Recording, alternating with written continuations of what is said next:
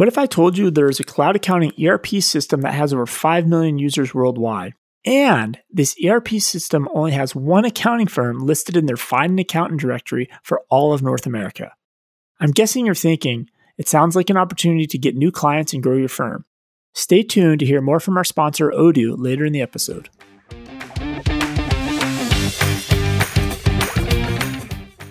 More businesses were created in 2020 than since any year uh, since 2004.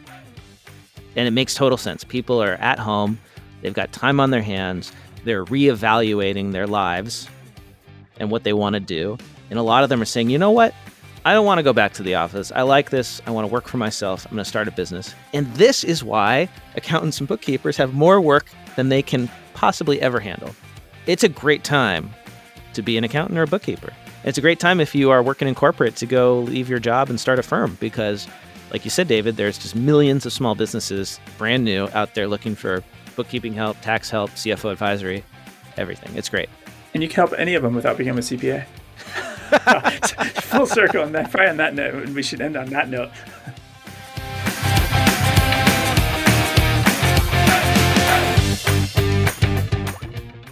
Today is Friday, July 2nd. This is the Cloud Accounting Podcast. I'm Blake Oliver. And I'm David Leary.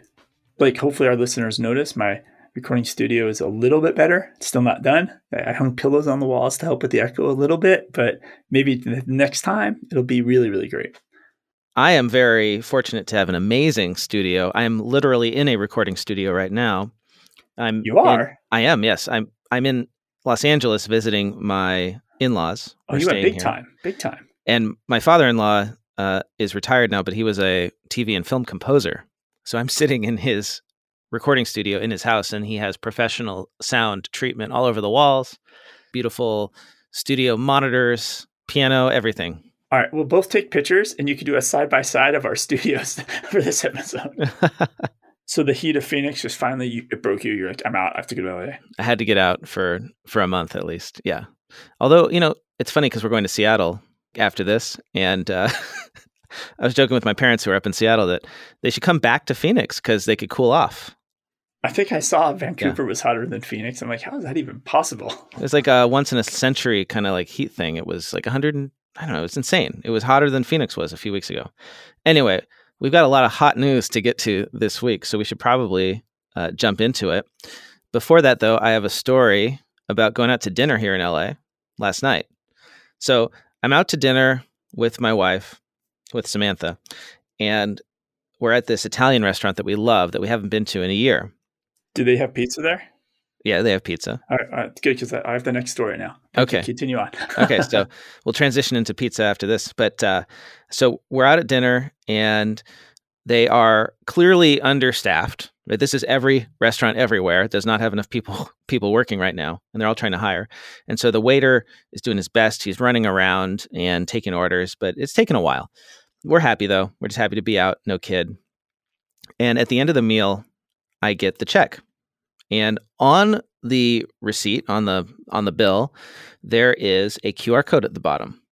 Now I've started seeing these crop up, and usually it's uh, like a promotional thing. But I noticed that on this QR code, it said, "Scan this code to pay with your phone."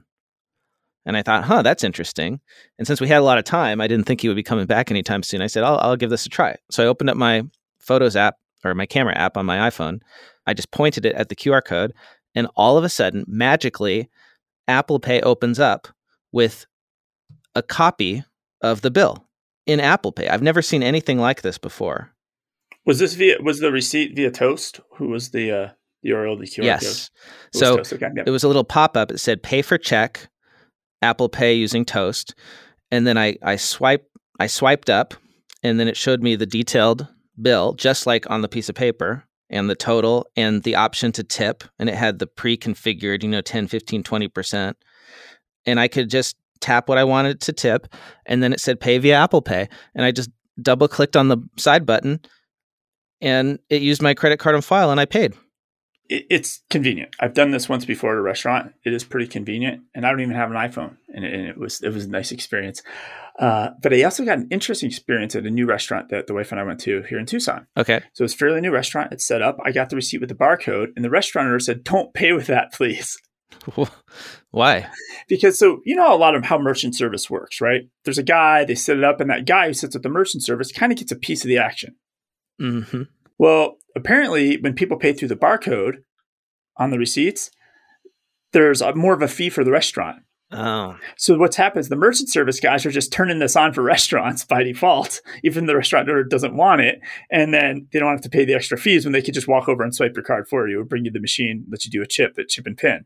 Oh, And so so it's kind of interesting. Rest- a lot of restaurateurs are like they're getting charged more to offer this. Now, my understanding though, if you're a busy restaurant, you'll flip tables faster because you, right. you can just scan and get the hell out of the restaurant, and then I can seat my next guest and sell them food.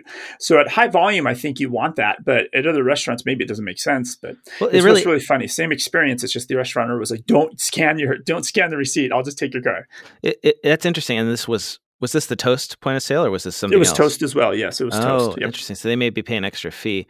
So think about it though. It might be worth it depending on what the fee is because it can take 10 minutes, even 15 minutes just to bring the check for the customer to put down the credit card, then to take that back to swipe it, then to take that back to the customer. So if you multiply that by the number of tables you're turning over all every night, you could save hours potentially. And that's wages, right? So this is the reason I brought this up is because this is one of those silver linings of the pandemic in that we're finally starting to use technology that is ancient. QR codes were developed Yes. in like the 90s and they have so much potential. And now they're finally being used for contactless payments and to speed up transactions. And we should have been doing this a long time ago, but we didn't have any pressure because we didn't have, you know, pressure on wages, right? It was an employer's market. Now it's an employee's job market. And so employers are going to have to figure out how to be more efficient. And this is good for consumers because now we're not sitting around waiting. And to tie this into what accountants do, like let's be thinking about how we can make payments and transactions and all this stuff that normally is really tedious easier for our customers. I mean, maybe even include on your invoice a QR code so that people can pay with their phone. Most people have a credit card linked up to their phone. So if you have a QR code that just you know takes them and, and integrates with Apple Pay or uh, Google Pay or whatever, or even just sends them to a website where they can just type in and pay, that is often the easiest thing. Well, I, I think it's even for firms to think about it a different way. If you compare the restaurant experience I had with that restaurant owner, he, he was worried about his 2% or whatever extra 1% that was going to be on the bill Yeah. and not worried about maybe my experience, right? And you got the better, you were, you had a delightful experience. You're like, this is amazing, right? So it's kind of like that. You know, we, people were complaining about $10 price difference in QuickBooks, right? Or, Mhm. and I'll see accountants complain about, you know, for their own billing of clients, the merchant service fees, right? Things like that. Yeah. And it's almost like, well, maybe the focus should be not on, you know, $10 here, $15 here. And the focus should be on, did I give my client a $200 experience, but it cost me $15? And that's a really good point. We still have a big problem in our profession just getting firms to accept credit cards because they don't want to pay the fee. And I'm always talking to firm owners and saying, guys, look, two or 3% is well worth it to avoid the collections issues you have when you've got clients paying you by check or even ACH. And there's ways you can compromise on this. For instance, you could take the first payment when you work with a new client by credit card just to make it easy for them to sign up with you. And then once you take over their books and their payments, then you switch them to paying you by ACH. So you're not paying the fee going forward. Like that's a good compromise, right? Just make it super dumb easy for people to start working with you and pay you. The customer experience is the most important thing. Yeah, I always imagined a world where, like, if I sent out my QuickBooks invoice, whoever got it would, you know, click on the the, the e link from the email, and they would get a page with like 500 payment buttons. Like, like I don't care, like whatever you like to pay with, I want to accept the payment. Like that Right. would be the dream. It would, you know, it would be like, like those old click websites where they'd have all those buttons on it. In the old days, the ads, the pixel ads, and yeah, people would yeah. fill up a website with 10,000 ads. It would be like that. But all, but then people would find the payment button that they like, and they would pay with how they want to pay. Choose a payment method, any payment method. Yeah, and they'd just be 100 of them, 100 payment buttons on the website would be great. So we got another voicemail, David, and I love how we keep getting voicemails. I hope it continues. So I want to play this one and make sure that we get to it. This is follow up to the whole conversation about barriers to entry in the CPA world, the cost of the exam, all that stuff. So here we go. Hey, what's up, guys? It's your buddy Byron Patrick. Um, hey, I just had to call in on the, the CPA topic. Um, a couple things. One, 100% agree. We got to knock down the financial barriers.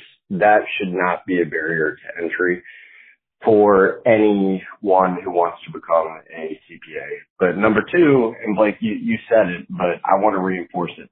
This isn't supposed to be easy. This is supposed to be, uh, the best of the best, the, the people who have the grit to run the gauntlet, the knowledge, the foundation, the understanding to, you know, make sure that the right people are becoming certified public accountants. So this is not supposed to be easy. It is certainly not supposed to be a participation trophy. Not everybody's going to be able to, to get there.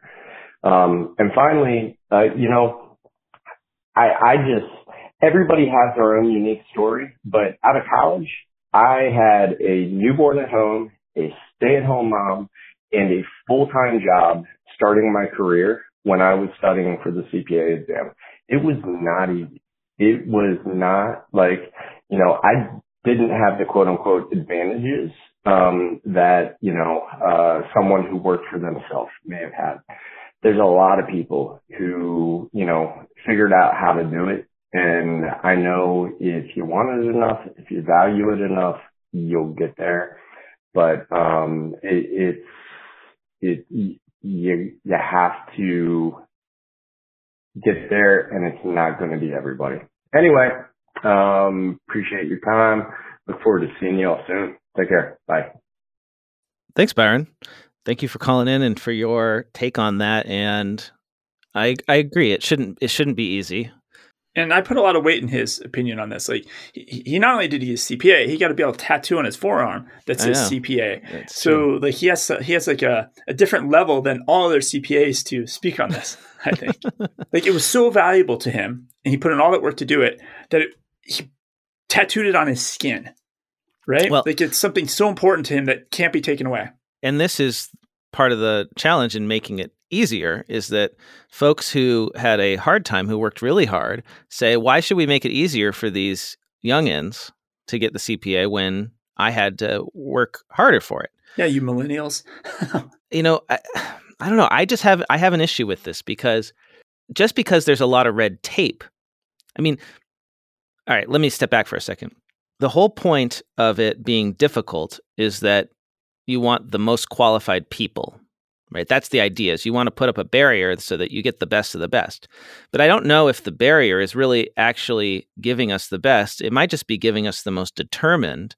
But does that mean you're really the most talented or the most skilled or you're going to be the best CPA? Just because there's a lot of red tape doesn't mean that's the case. And I find the mm-hmm. exam actually to be a lot of that. Like the the exam is difficult not necessarily because of what it tests, but because of the way it's structured and how long it is and how much it covers broadly. Uh, but you know, did I, in studying for the exam, become a better accountant? I'm not really sure about that.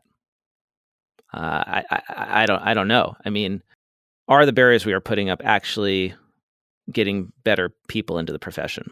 And it might actually be discouraging some of the brightest and the most talented people because they're like, well, I can go do something in technology where I don't face these regulations and I don't have to deal with this stuff. And I'll go do that. Somebody, instead. somebody like me who arguably maybe is a bright individual with some skill sets, and I just saw the accounting the CPA route like too much of a headache. I was like, it's too much work. Right. And it's not work because I'm lazy. It's just a lot of work I didn't want to be doing, I guess. It's a, a lot of it is work that just doesn't make you better as a accountant, right? It's just it's just work so you're saying that there's a possibility all all the busy work and the red tape of this is actually discouraging some of the best people to become accountants. Yeah, I considered dropping it, right? I started my business while I was studying for the exam and the only reason that I completed it is cuz I'd promised my partner in life that I would do it and she is more into this kind of stuff than I am. She's more of a, you know, person who likes traditional career paths. And so if I wanted to like stay married, you know, this was something that I needed to finish up on because I'd, I'd said I would do it. But I, you know, maybe if I if I wasn't committed in that way, I wouldn't have done it. I would have said, screw this. I can just go do technology stuff and I don't need the CPA to do that. And I can make more money and have more fun. So, anyway, just something to think about.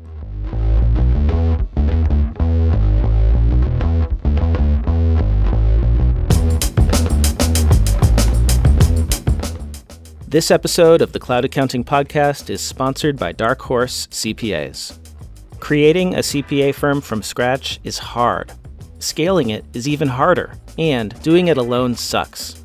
Let's face it, being a CPA and being an entrepreneur are two entirely different things.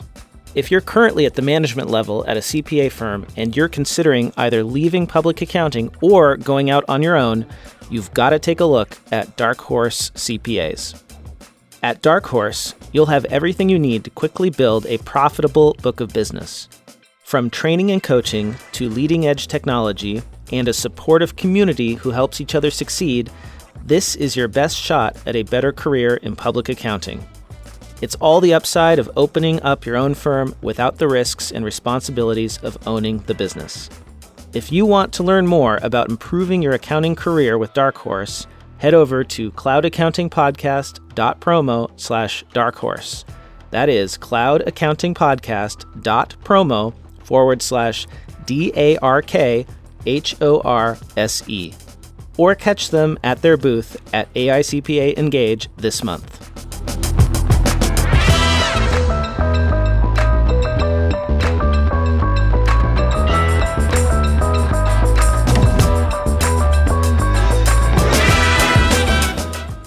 Tying off of that, the uh, You never talked about pizza. You were going to talk about oh, pizza, well, right? I'll, I'll, I'll say frat news, but I'll tie it back to pizza. Okay. It ties right back to your pizza story for sure. But there's a some t- talking about certifications, right? So the AICPA just uh, signaled strong support for a new bill that's being introduced in Congress, and it's a bipartisan bill, and it's called the Taxpayer Protection and Preparer Proficiency Act. And essentially, the main part of it is they want to reinstitute what existed in 2011, the Registered Tax Return Preparer Program. Apparently, that was let go. the court struck it down because the IRS didn't have the authority from Congress to implement that. So essentially, they want to they, anybody who's being a paid returner, but if they're not signing, they want uh, control over this, and they want to be able to kick you out and remove your uh, preparer tax ID number. So they they want they want control and over the quality of service taxpayers are getting in theory. And this is such a great topic to jump to from the whole CPA exam thing because what do people think of when they think CPAs? They think tax generally. I, I, I bet you if you surveyed the general public and you say, what do CPAs do? They'd be like, my The taxes. guy does my taxes. 90% of the time, right? And yet, anyone can prepare taxes in this country. There's the IRS has no way right now to control that. Isn't that amazing? So you th- you would think that the one thing that, you know, we we are known for, that we are really known for among the general public would be something that is protected. Like maybe that would actually incentivize more people to go get the CPA knowing that they're going to be regulated. And if they get the CPA, then there's like an exemption. And I think that is what the AICPA is advocating for here. They are supporting this bill to regulate tax preparers, but they are also saying if somebody is a licensed CPA, exempt them from the extra regulation you're going to implement. Yeah, and if you're an employee of an attorney, a CPO, or an enrolled agent, you, you're exempt from this as well. So that is, I think, welcome. It should be welcome anyway in our profession. I think kind of makes sense, right? It, it, like if if you're going to submit a tax return, that you should have some sort of ID of that you're the person that did it, and you have some sort of ID number. Maybe, maybe you pass sense. some sort of exam, a background check, something. Well, even Yes. if there's no exam check, it's just tracking who did the return. So that way, when a bunch like, oh, this guy, every return had this mistake on it, they can contact somebody and say, stop making this mistake. Never mind fraud and all the other stuff. It's just knowing who did the return will help fix things in the returns. Well, I think there was some sort of stat that the vast majority of fraud is perp- by tax preparers is perpetrated by, you know, unlicensed preparers. There's somebody who just opens up, you know, Bob's tax shop down the street and just starts filing fraudulent returns. So this would this would help put up some barriers for them anyway. Speaking of the IRS, The taxpayer advocate has issued another report to Congress prodding the IRS to improve its service and reduce its backlog. I don't know if you have been paying attention, David, but I, I keep seeing stats coming out that you know there's tens of millions of tax returns that have not yet been processed. The backlog they're just stacked this, up there. They opened the envelopes, though, right? They, yeah, they took them out of the envelopes. I feel, so. I've heard the number like 30 plus million returns are yet to be processed. In this article in Accounting Today, uh, that summarizes the Taxpayer Advocates report to Congress, they're talking about 16.8 million paper tax returns waiting to be processed, and that only 7% of taxpayers were able to reach assistance when they called the IRS's accounts management phone lines recently. That's, uh, you said 7%? 7% of taxpayers reached the IRS and got help. 15.8 million returns were suspended by the IRS during processing and required further review. This is part of the problem is that they have to manually review these because they don't have the computer systems in place to automatically handle some of these exceptions. On the 1040 line, which is the most frequently called IRS toll free number, taxpayers made about 85 million calls, but only 3% actually reached a telephone assister. Imagine if people called your company, David, and and they could only get to a person 3% of the time. Would that be acceptable? Well, if you call the Cloud Accounting podcast, you go straight to voicemail and you don't get somebody. So it seems acceptable. we're running our business this way. We're we're running, we're modeling our business after, after the, IRS. the, IRS. But the IRS doesn't even let you the same a, budget amount. That's our problem. They don't even let you uh, leave a voicemail there. Uh, at least we we get back to you. Like we play it on the air and we we offer our commentary. You can call us as much as you want. By the way, David, we should give out that number. I want the IRS. Hold on. I want the IRS to put up a voicemail and then they could just create a podcast sending out all the recordings people leave. Those would be those would be amazing to listen to. That number for our show is 202-695-1040, 202-695-1040. Give us a call, let us know what you think about the CPA, IRS, or any of the topics we discuss on this show. Just let us know how you're doing. What you think? Even better, next time you're on hold with the IRS and one phone, call us on the other line and let us know you're on hold. I think I'm ready for app news. I got a lot. We have all kinds of app news this week. Let us jump in. Which story do you want to jump into first? I think there was a tale of two payroll companies this week. Well, yeah, Gusto. Gusto is going to offer pieces of its service to other companies via API. This sounds a lot like what was the company? Check? Uh, Check, who we talked about last week, and uh, the companies like Homebase are building on them.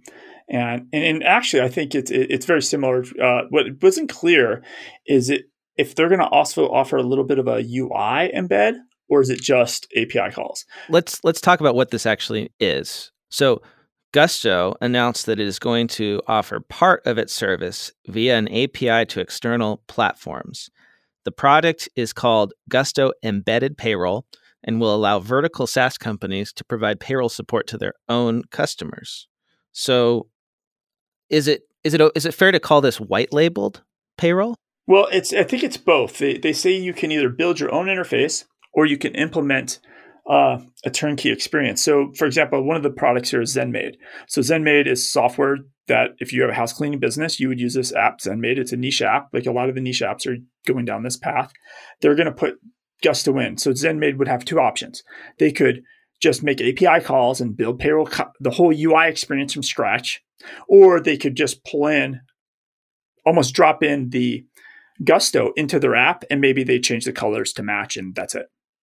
So it's kind of white labeled, but it's just yeah. Somebody somebody using ZenMaid probably won't know it's Gusto, but somewhere deep down they'll get you know there'll be an email somebody that says powered by Gusto. I'm yeah. sure like something that would, would pop up. So this is really exciting to me as a Xero user because Xero built its own payroll in the U.S. years ago, then realized that the U.S. is really hard to build payroll for, and decided to sh- shelve that and partner with Gusto. And so it's always been a less than optimal experience if you're a xero user because you had to manage payroll in a separate app than xero, whereas QuickBooks Online offers integrated payroll right in another tab. So now xero, I hope they do this. I mean, they got to be doing this, right? They're going they could add payroll again back as a tab and it would just be a white labeled Gusto experience inside of xero, Which would be so much better from a customer experience standpoint for the business owner to just only have to go to one place to do it. And and this could be every app, like you said, right? If it could be any SaaS app, a time tracking app could uh, add payroll. Uh, accounting firms can add to this. So, so Bookkeeper 360, Collective. We talked about Collective, right? Um, uh, Vagaro is a, Vagaro is a uh, niche app. Uh, Zendu, I think they are one of those accounting firms with tech. Invoices to go, right? So all these apps, like the timesheet app. It's interesting because I wonder how much I th- home. Uh, we talked about um, not Homebase, um, the timesheet app that built on Check last week. I blinked out on the name. Is it Homebase? Well, while you think of that, I would yeah. say this is, is like if I were at a firm big enough to have a budget to build its own app, I would be doing that, and I would be embedding payroll into my firm's app using this because how great an experience would that be when you can say, "Oh yeah, you know, ABC CPA, we offer payroll and you can just download our app and and run payroll and you can communicate with us in it and we'll handle everything for you." So the the app that they mention here in this TechCrunch article that using Gusto right now is Squire, and they're a startup that makes software for barbershops. So if you're a barbershop, you sign up for Squire and you can run payroll right in Squire that's powered by Gusto. And it's funny because and we'll talk about this next article because it's Intuit payroll related as well. So you preface this by saying a tale of two payroll companies. So what's the uh, what's the other story we got? So yeah, I preface this tale of two payroll companies. So Gusto released an API for their payroll. Intuit just did a deal with Equifax. So they're going to basically let, they're going to share their payroll data. So 1.4 million small businesses, probably anywhere between 12 to 14 million employees. Those paychecks and that payroll data is now going to be shared with Equifax. And this came out because a business owner got an email from Intuit. Business owner. Yes, they've started communicating about and this. it's going to be, you have to opt out if you don't want the data shared. And that's yeah. So what they're doing, so they're saying that this is going to be tied to an exciting and new free service that'll let millions of small business employees get easy access to employment income verification services when you apply for a loan or a line of credit. So you go to the bank, the bank's like, hey, give me your last seven pay stubs. They don't have to do that anymore. They'll just have access to that data. Um, and you're right, Blake, they do say that you have to opt out of this by July 31st, or you'll automatically be opted and, in it's the employer who's has to opt out of this data sharing agreement, not the employee, right? That's true. so. Correct. How is this? Um, how is this legal? Like in this era, ADP's been doing it for decades. So, so I'm an employee of a company, and they use ADP or they use Intuit for payroll. I have no say over whether or not that payroll provider sends my private compensation information to a credit reporting agency? Like how can that be legal in this era of everyone wants more privacy? That's allowed? I just i find that crazy. I don't know. And the, but what drives me crazy about this i think at a bigger level if i go back to my career and i used to be on the intuit payroll team. And this is probably circa 2007 2008 at that time i was building view my paycheck. And there's two things i insisted intuit do payroll. I, I was like we need we should offer a payroll api we have the whole i mean intuit has a whole payroll engine machine in reno nevada right? It's the the payroll machine right? That does all this payroll. And i'm like well we already have all of it. Just open it up to any developer anywhere in the world. And, the, and this is right when apis were starting to take off you know and intuit was built into a partner platform and all that. And i was like we should just do a payroll api you know now it's you know, 12 years later and Gusto is doing a payroll API. I'm just like, oh, Intuit could do that first. But then the other thing was when I was doing View My Paycheck, there was a lot of talk because really, ultimately, everybody hates Equifax. Uh, what are the other two credit reporting people? The whole the whole system. It's, the three, the big three, the the credit reporting agencies, right? The big three, and ultimately, Intuit. We always were talking like Intuit could be the credit reporting agency. Like why they're getting in bed is beyond me because I always thought Intuit could just disrupt the credit reporting agencies because they have the real data. And and now it's just, I don't know, it's disappointing to see Intuit get in bed when they could have been the credit reporting agency. Well, what's scary about this is that Equifax is the company that had that giant data leak. right? They got hacked and lost millions and ten everybody basically everybody's credit reporting information got hacked. And like so now we're going to trust them. Intuit's going to trust them with our paycheck information. Like it just seems like a disaster waiting to happen. And some of this, like I understand, is also like trade and scratch your back stuff. Right. And what I mean by that is, you know, TurboTax wants to pull data to make your tax returns easier. And I'm not saying TurboTax pulls things from Equifax, but I think that's how these things kind of work. Like, all right, you you send us some of your data, and we'll let you, and people file their taxes, pull data from our systems. And I think there's a little of that scratcher back stuff that happens with these bigger companies. But you're right. Like, how can you, just the, the random employee at the bottom of the pile, have any control over your information? You can't, apparently.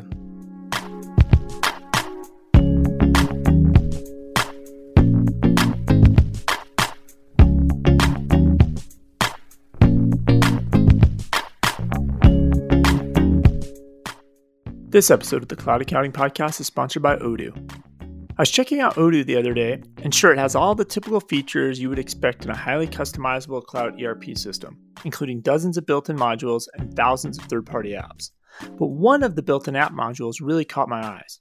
It's a spreadsheet, but not any spreadsheet, it's a spreadsheet that is built directly into the accounting system. By using Odoo's built in spreadsheet module, you can model and manipulate your data and it instantly stays up to date without any exports or integrations. It's crazy powerful. Imagine a sales rep updating a projected sale amount in a CRM module and having instantly reflected in your spreadsheet. The accounting and invoicing modules are always free, so there's no reason not to give Odoo and the spreadsheet module a try today. Head over to cloudaccountingpodcast.promo slash Odoo. That is cloudaccountingpodcast.promo forward slash O-D-O-O. Unleash your growth potential with Odoo.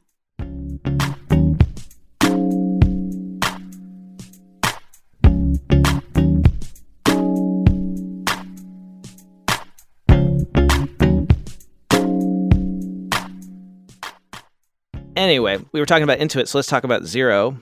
Xero has some updates for July 2021. Here's a rundown of the new features. We don't have Xero payroll in the US anymore, but our listeners abroad may enjoy this bit of news. Xero Me is the app for employees of Xero based companies when they're using Xero Payroll. And this Xero Me app allows employees to access their payslips, leave, and timesheets in one place. It's now included with Xero Payroll subscriptions in Australia, New Zealand, and the UK, and it's been refreshed. You can now merge client records in Xero HQ. That's at a global record. You can now view contacts based on income and expenses globally. So they've combined the income by contact and expenses by contact reports into a single report. It's called the income and expenses by contact report. So you can see a snapshot of each contact based on the income and expense transactions for a chosen period. Interestingly, in South Africa, Xero now offers an end to end tax solution they have the ability to prepare, store, and submit their VAT returns to SARS, that's the South African Revenue Service, from Xero. I, I wish we had stuff like that in the US. You know, it's like Xero is such a um, comprehensive solution elsewhere in the world, right? Like it has, they have tax preparation software. They have, like, that's why they're so big in Australia. Um, we just don't have that. Uh, and in the US, they've improved their balance sheet report. So now you can uh, view comparison periods by day, month, quarter, and year side by side. You can filter by tracking category. Those are the updates for Xero for July. Service Titan. So Service Titan is a niche app. And then we'll lead from this to the pizza story, I guess, right, as well. Service Titan is a niche app. I think uh, they started out in the HVAC space and they've been growing. And I think we talked about a couple weeks ago, they took like $500 million, right? And, but what they and they have 100,000 contractors currently being used. So they, they went from starting out in the space of just those are family business, right? Of HVAC and electrical and plumbing. And now they got into garage doors and, and those types of things. Any field service business. Exactly. So they started building out. And so now they actually just purchased a company called Aspire. And that that company deals with commercial landscape. So if you, you know, you're Bank of America and you have 500 locations and somebody has to come and trim the trees every single location. So the companies that do that would use Aspire to manage that work. It's a um, landscaping. They have 50,000 users and $4 billion in uh, annualized transactions on its platform. So Service Titan is buying them and becoming even bigger. And so now Service Titan is now valued at $9.5 billion. Wow. It's a niche app, a niche app. Well, field service management, I, I mean, we can call it niche, but like that's a pretty broad industry or set, set of businesses. But this is the next thing because Service Titan, remember last week we talked about Check. Service Titan's adding their own payroll built on Check's yeah. APIs. Well, ulti- right, and so that's wherever that march is happening. Every niche app's going to have payroll. So, from the perspective of the accountant with the GL, Service Titan is like an add-on. But from the perspective of the business owner, Service Titan is the main thing they work in, and Xero or The QuickBooks is the in. add-on.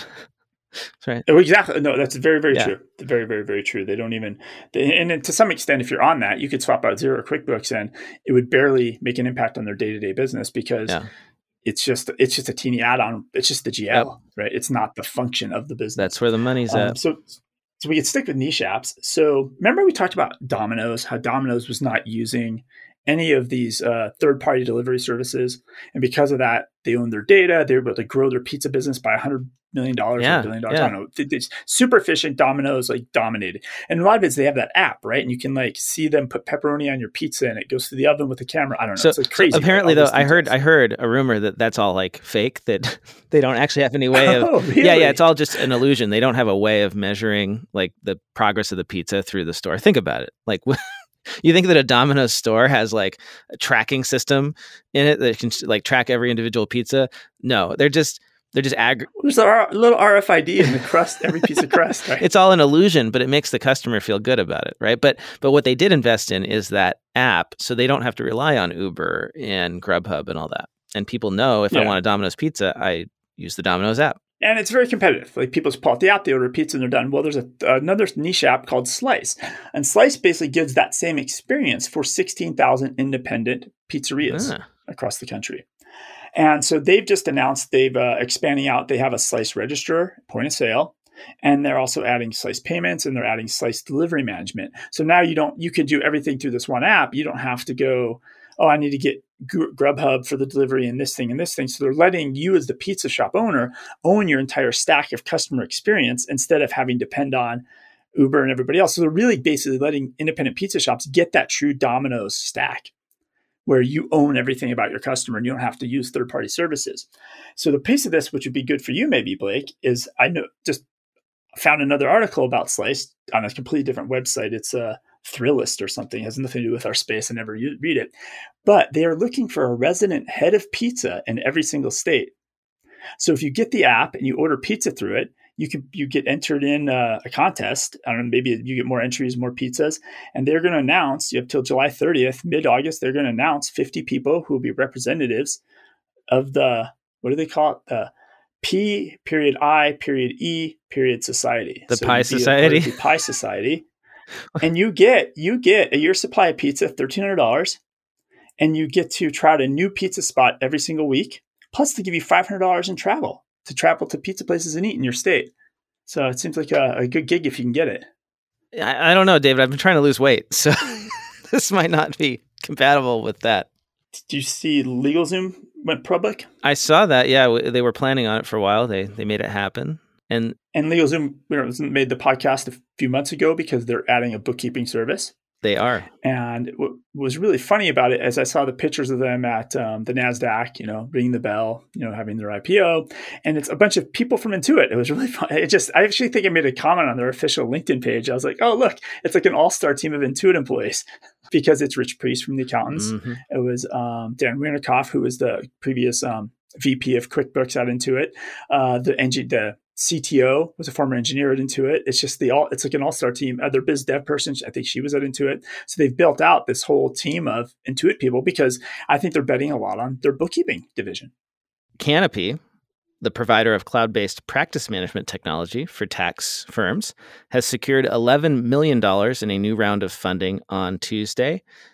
That included a new investor at Kona Capital, along with their early investors, New View Capital, Pelion Venture Partners, and Tenaya Capital, among others. So far, Canopy has raised 101.5 million through eight rounds of funding, according to Crunchbase. They're going to use the extra money on product development and nothing specific. But I thought they kind of, I read in the article that they were going to use it for their practice management software. They weren't going to try to work on their, Oh, yeah. remember they tried to build a tax product? Yeah, you're right. So it is, it, I missed this. Practice management system is what they're going to build on. They want to enhance document management, CRM, client portal, workflow, time and billing, payments, and invoicing. They are focusing on the 10 to 50 full time employee segment. So firms with 10 to 50 employees, large, you know, and this is actually uh, the vast majority of firms have fewer than 10 employees. So they're working on the larger ones. Uh, and like you said, they originally were developing tax software, but abandoned that. I think everybody thinks they're going to develop tax software and then they find out it's a lot harder than they thought because the tax code is absurdly complex. Well, as soon as you just imagine you're trying to build from scratch, every two week sprint, the tax code's changed. You have to redo the whole sprint over again. Like you've, how do you how do you actually get it done? Is is beyond me. What I wonder is how do the people who you know created Turbo like how do the people at TurboTax update the software? I mean, it just must be a massive team that just tracks everything to try and keep it up to date. And a lot of times, like you said, it, the ground is changing underfoot. I, I mean, a lot of it was just had to build scale and systems, and it took 20 years, right, to probably build that all out eventually.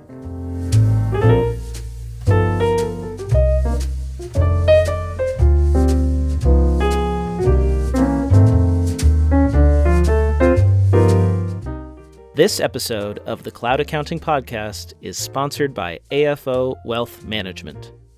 AFO Wealth Management Forward was created to allow accounting firms to integrate wealth management services into their practice with ease. AFO Wealth Management Forward, powered by Arrowroot Family Office, provides a simple and easy way for accounting firms to integrate financial planning, estate planning, life insurance, and investment advisory into their current practice to increase recurring revenue streams without straining existing staff and resources.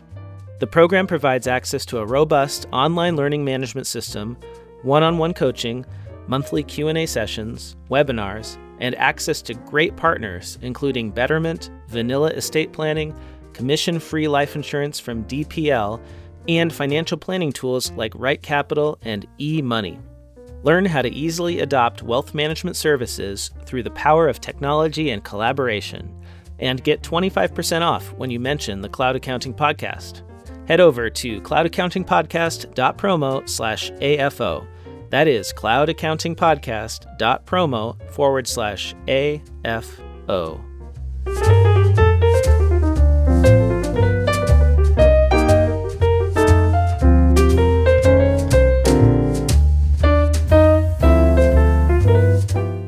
Two other companies that built something out.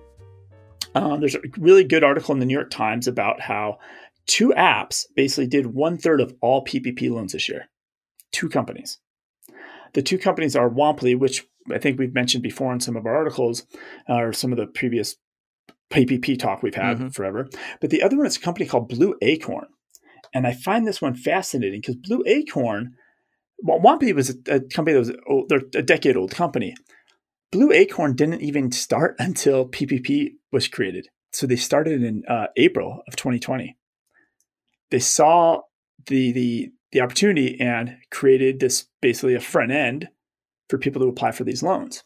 And does it say how much they issued in terms of loans? Because then we could get an idea of not that, but it talks about fees. So we know how much they earned in fees. So so Blue Acorn brought down probably approximately a billion dollars in fees. Wow. this year. So can you imagine starting a company last eight, in April, fifteen months ago, and you have a billion dollars in revenue already? And now, because they, didn't even exist before the pandemic, which is just amazing. And what they've done is they've kind of worked through, some of it was just like technology and then advertising. So once they figured out they could offer these loans, they went after the Uber drivers. They went after all the lower end of the market that the banks, we've talked about this before, the banks weren't servicing. Yeah. And they've done it so well that it brought down the average loan of the the entire offering across the whole PPP averages got brought down just because of these two companies.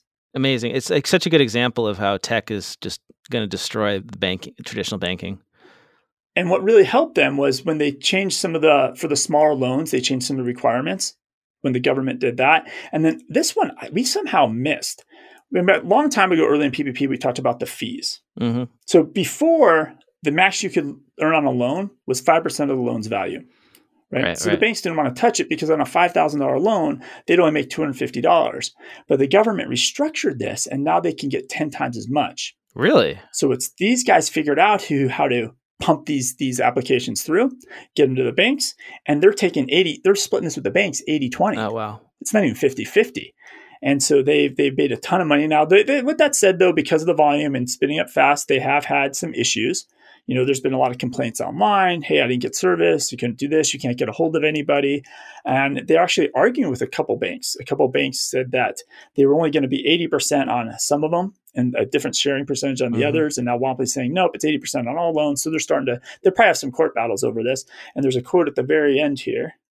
Two lenders said they would never work with Womply again. At those rates, I'm in the hole and losing money on many of these loans. One lender even said, quote unquote, it's disturbing and it's disgusting. Oh, wow. The way the the uh, the, the balance, the 80-20, right? Speaking of disturbing, the Robinhood app that makes it easy to trade stock options on your phone and has gotten every 16 year old into the stock market has agreed to pay seven, $70 million to settle a FINRA probe. It is the highest fine ever levied by FINRA, which regulates these types of companies, the Financial Industry Regulatory Authority. And they are not admitting wrongdoing to settle this, uh, but a lot of this is around some deceptive practices, failure to exercise due diligence before approving customers to place options trades, failing to reasonably supervise their technology, resulting in those outages that users may recall that led to people losing a lot of money because they couldn't sell stock when they wanted to. Here's what's crazy about this. Even though this is the largest fine ever levied by FINRA, it's nothing compared to Robinhood's valuation. They're targeting a valuation of $40 billion in their IPO. And I think I saw something crazy. Like they have like 81 billion in assets now that they're managing. And on top of that, they're going to try and sell their own stock in their own app, which I was thinking, well, if they get okay, the okay to do that, Square should do it. I mean, Intuit should do it. They should just you get Intuit bank account, boom, you could convert some of that into Intuit stock. Oh like, my god! You know, it's just a great example of how tech is so outpacing the ability of regulators to regulate it. And even if they issue this fine, which is a large one for them, it's nothing for Robinhood. It's it's chump change for Robinhood. So I got one last app news story. This is a survey from Squarespace, the website builder, and the headline is amazing. Squarespace survey reveals Gen Z find digital life more important and memorable than in person life. I have three teenagers and I fully agree. I don't know a ton of Gen Zs. I, I think, you know, most most Gen Zs are like just 20 at all at the at the most, right? So or actually less, right? Teenage they're still teenagers, a lot of them. So here's the t- big takeaway here and the difference from Gen Z and and actually millennials fall into this too. So they they they led with Gen Z because that's the juicy headline, but this also applies to millennials. So this is a big difference between Gen Z, millennials, and Gen X, and especially boomers. So 60% of Gen Z and 62% of millennials believe that how you present yourself online is more important than how you present yourself in person. That's compared to 38% of Gen X and 29% of baby boomers.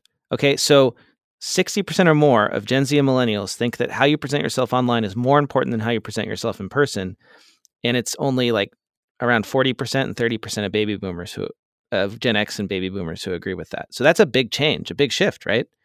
It's crazy to think that in this world, we have accountants and bookkeepers who don't have a website, right? when how you present yourself in person is now more important than how you present how you present yourself online is now more important than how you present yourself in person.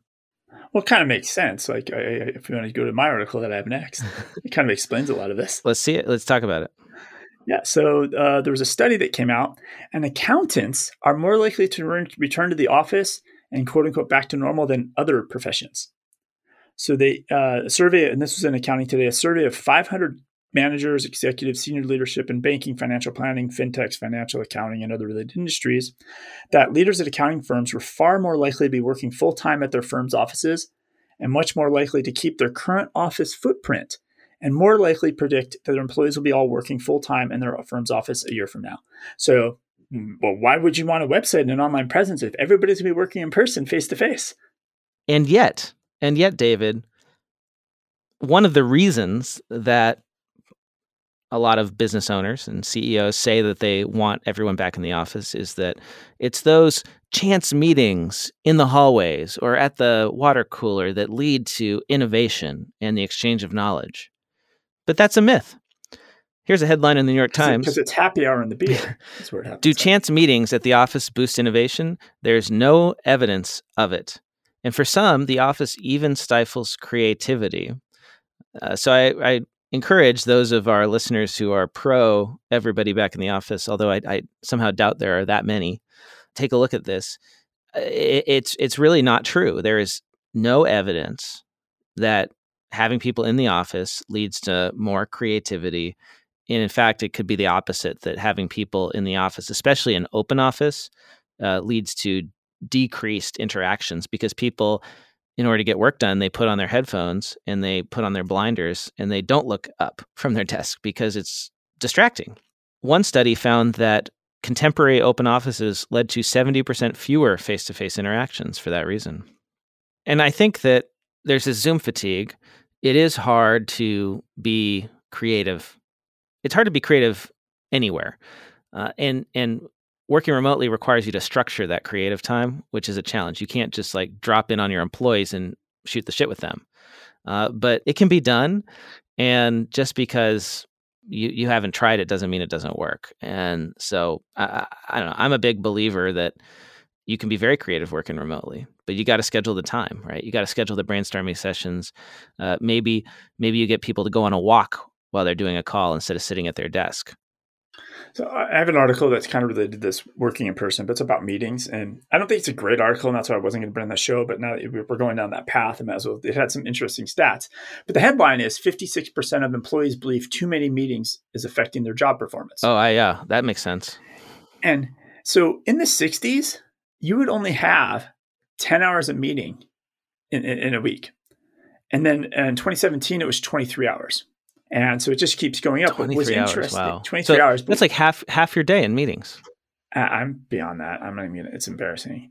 Uh, what's interesting, well, I, David, is, I want to dig into that. So, like, you spend a lot of time in meetings. Why do you spend so much time in meetings?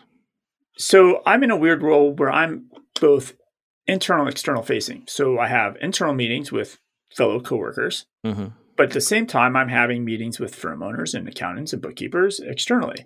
And so, like, I, am a little bit of an exception. It makes it a little hard, right? But but are those um, but are not, you productive in all of those meetings? Are those meetings actually necessary? Oh God, I want to kill myself sometimes. I'm like, yeah, it, it, no, absolutely. It, but we're, we're we're I think the toughest part is is just scheduling. Like that's more I, for me. That's the hardest part of this. Is like, how do you how do you how do you work in a global environment when you have people working all over the world these days? And then and when it was in per when it was pre virtual. Mm-hmm maybe you just didn't have those meetings. You'd wait till they fly to the same country or something. You just didn't have those meetings. But now it's like expected. Like when we work for like yeah, like it's virtual. Just figure out your schedule and let's meet. And so it's it's it's it's not only the number of meetings, it's the how many hours of the day do you, do you have this window of meetings? Because if you could just only do your eight, well, that means you're not going to be able to overlap with somebody possibly in another geography. So I have a theory about this, why there's so many meetings when we're working remotely. And this is just based on my personal experience, but I think it's because people tend to be lazy and it's easier to schedule a meeting. Like, so let's say you want to accomplish something. It's easier to just put a meeting on the calendar and say, all right, we're going to, we're to do it. We're going to talk about it. And that, that, that is the forcing function. It's going to happen.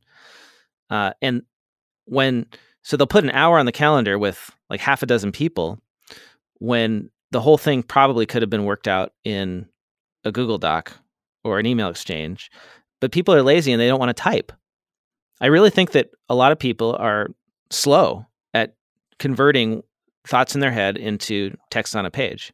Well, I think it's also tipped because it's like you need that time to sit down to just okay i'm going to write this up and write this doc. I'm going to do whatever i'm going to do but you can't seem to find three hours of quiet time because there's too many meetings to actually write it down. So you're just like let's just have a meeting and talk it through because i don't have time to actually write it down somewhere. It's, it's, it's just it's a horrible vicious cycle. It's a vicious cycle. It's a compounding problem because you have no time so you just schedule more meetings. And so then your entire day is in meetings and you're not actually getting the work done that needs to get done. So here's some the scary part. So I'll read two stats and the really scary stat. So, you know, obviously with the pandemic, the increase now from January of 2020 to December of 2020, the increase of one-on-one virtual meetings is up more uh 1200% which makes sense because if you were in person, we'd see each other in the hallway, we'd chat. But now we're doing a one-on-one, right? But for group meetings, that rise in that was 613%, But this is the craziest stat of all of them. Virtual meetings still only account for 42% of all meetings. So, so even though virtual meetings are like through the roof, people are still spending uh, 58% on normal meetings. This is why this is why I could never like be an executive. I don't think unless unless I'm the CEO because I, I I feel like if you're a VP type level person, you spend your entire day in meetings all day long. Yeah, you ever tried to like get on their calendar? Yeah, exactly. And, like there's there's no slot, and you go out like two weeks. There's just no slot. Yeah.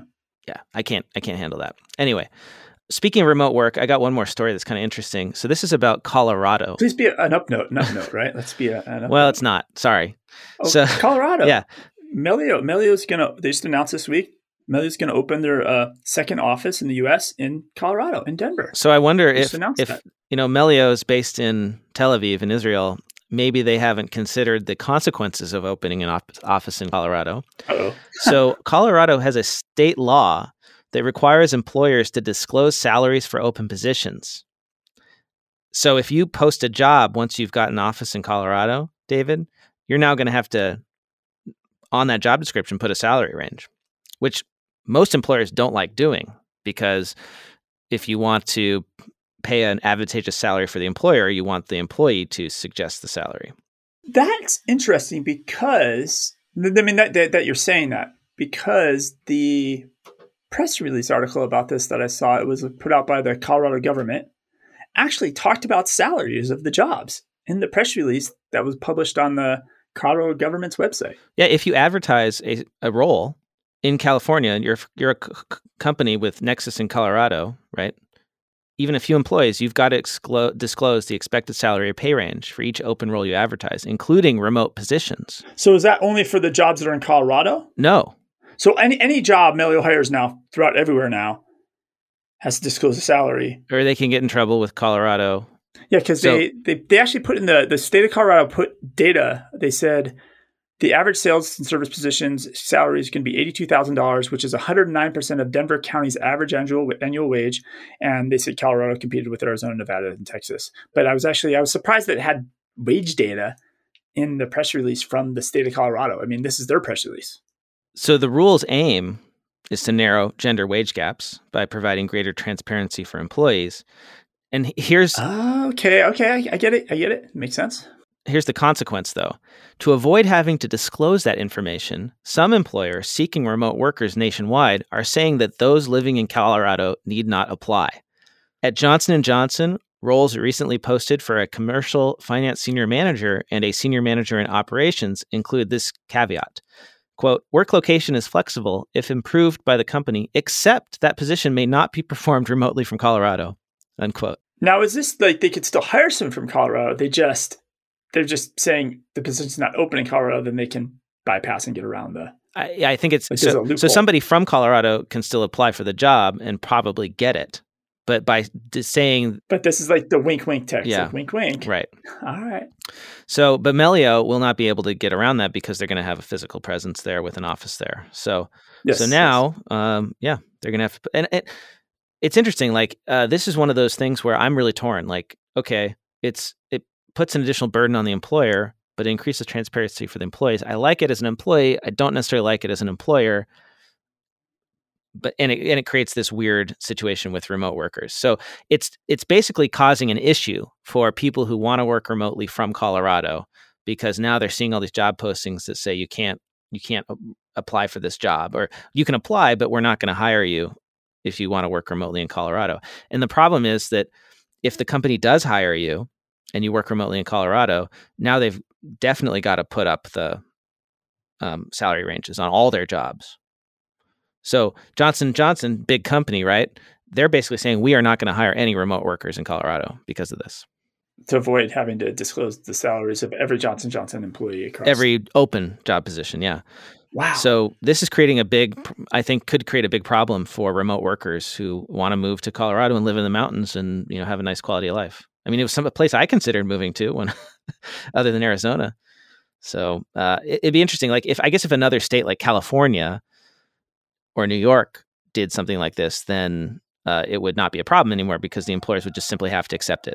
Uh, there was a just just to end on a really high high note. So this article had uh, uh, some stats in it because obviously this is from the state of Colorado and they're touting state of Colorado. But they said 98% of Colorado's businesses are small businesses, and 44,740 new businesses have been formed in the first quarter of 2021 alone. So think about like, isn't it great? Like we we are in an industry, accountants and bookkeepers servicing small businesses that like you have 44,000 just in the state of California, 44,000 new customers yeah. that didn't exist a quarter ago. Think about that. Like we live in an amazing uh, situation as accountants and bookkeepers. No, I'm glad you brought this up because this isn't just a issue for that one state. All across the country, more businesses. I don't have the stat in front of me, but I saw this recently. More businesses were created in 2020 than since any year uh, since 2004. And it makes total sense. People are at home, they've got time on their hands, they're reevaluating their lives and what they want to do. And a lot of them are saying, you know what? I don't want to go back to the office. I like this. I want to work for myself. I'm going to start a business. And this is why accountants and bookkeepers have more work than they can possibly ever handle. It's a great time to be an accountant or a bookkeeper. And it's a great time if you are working in corporate to go leave your job and start a firm because, like you said, David, there's just millions of small businesses brand new out there looking for bookkeeping help, tax help, CFO advisory, everything. It's great. And you can help any of them without becoming a CPA. Full circle. And that, probably on that note, we Boom. should end on that note. Done. David, if people want to reach you online, where's the best place for them to do that? Uh, any of the any of the interwebs, you can just find David Leary at David Leary. If you're on LinkedIn, though, just say I'm not a bot when you email me on LinkedIn. That way, I can figure it out from the ten thousand bots. I am at Blake T Oliver. Connect with me. Follow me on Twitter. Connect with me on LinkedIn. And if you want to leave a comment on any story we have discussed or really anything you're thinking about, give us a call 202 695 1040. We love hearing from our listeners. And Blake, I get to see you maybe this week because I'm going to LA. I might see you this week, but then the week after that, I will see you in New Orleans at the accounting salon, and the week after that, I'll see you in Vegas at AICPA. So if any of you are at these events, come say hi. Yeah, in person, physical person. I'll bring T-shirts, off Cloud Accounting podcast T-shirts. This is like I'm so excited, so excited. Yeah, we'll be at AICPA Engage at the ARIA in Las Vegas. If you're going to be there, uh, look us up, connect with us, let us know. We'd love to meet up with you. Talk to you next week, David. Bye.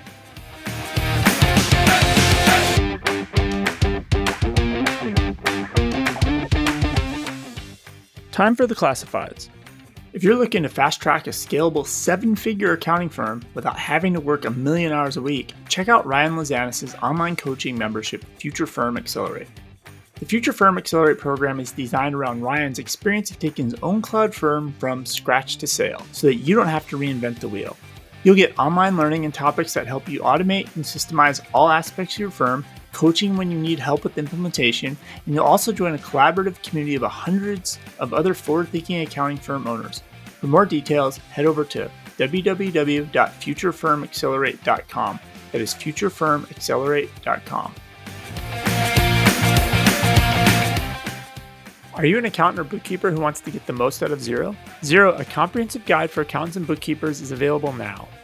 Author Amanda Aguillard shares eight years of experience using Xero in her own practice to connect the dots between accounting theory and software.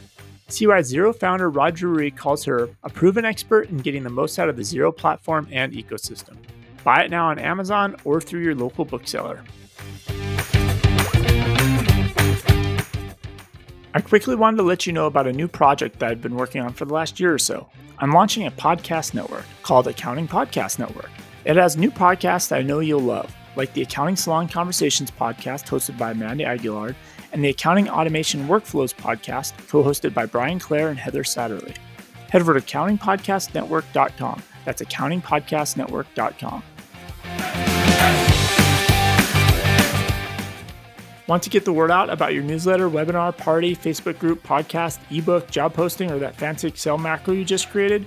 Why not let the listeners of the Cloud Accounting Podcast know by running a classified ad? Hit the show notes for the link to get more info.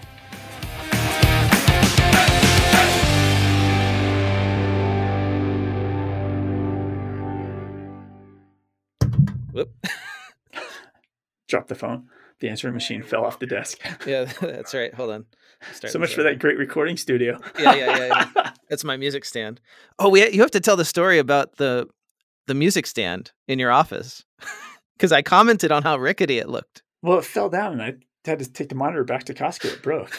Did I tell So you that? you went to Costco and you're like, yeah, this monitor doesn't work." No. I sent my intern to do it.